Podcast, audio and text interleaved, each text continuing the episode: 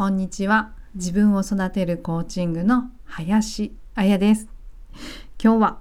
他人軸から自分軸になるたった一つの習慣を紹介していきます。私はこの、えー、数日間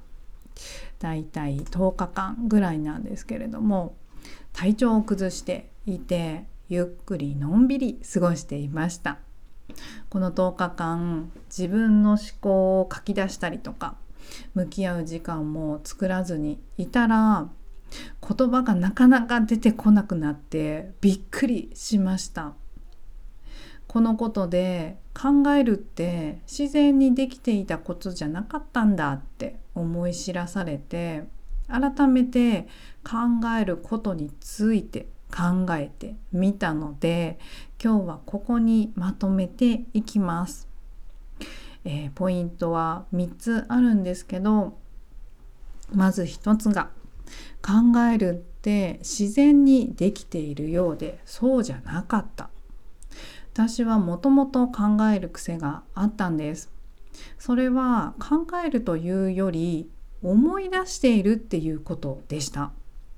人は物事を認知認識する時に過去の経験や知識と照らし合わせて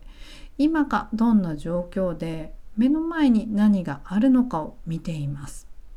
私は過去の記憶を思い出して過去と答え合わせをしていたんです。考えていたんじゃなかったんです。ただ思い出していただけだった。ポイント2つ目が体力も思考力もトレーニングで育てられるということ。体力や筋力を身につけたくて筋トレをしたり何度も練習したりしませんか？考えることもトレーニングすることで習慣にすることができます。考えることって正直めんどくさい。そう思ってしまう。じゃあ誰かに聞く？誰かの言う通りにする？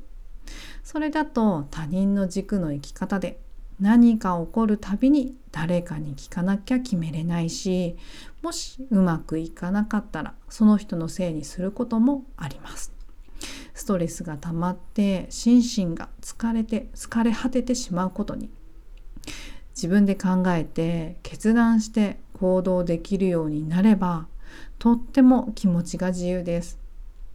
今はできなくてもコツコツ繰り返して時が経てば徐々に自分のものになっていきます。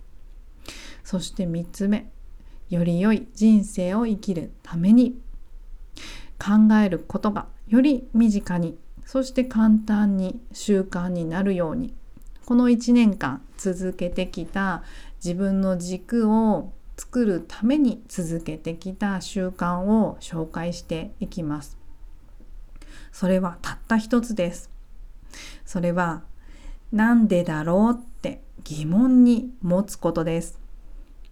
これは考えるための自分への問いかけです。過去と照らし合わせているのなら、どんな事柄と照らし合わせているのか知ることができます。どうしてそういう考えになったのか明確にできたり、新たに違う角度の視点を発見できるかもしれません。視点が変わるだけで見ている世界は大きく変わります。時間を見るのか、時計自体を見るのか、ライトで照らすか、照らすと眩しいから後ろに隠れるのか、鏡を飾るのか、鏡で顔が見たいのか、考えていることで視点が増え考えることで視点が増えて世界を広げてくれます。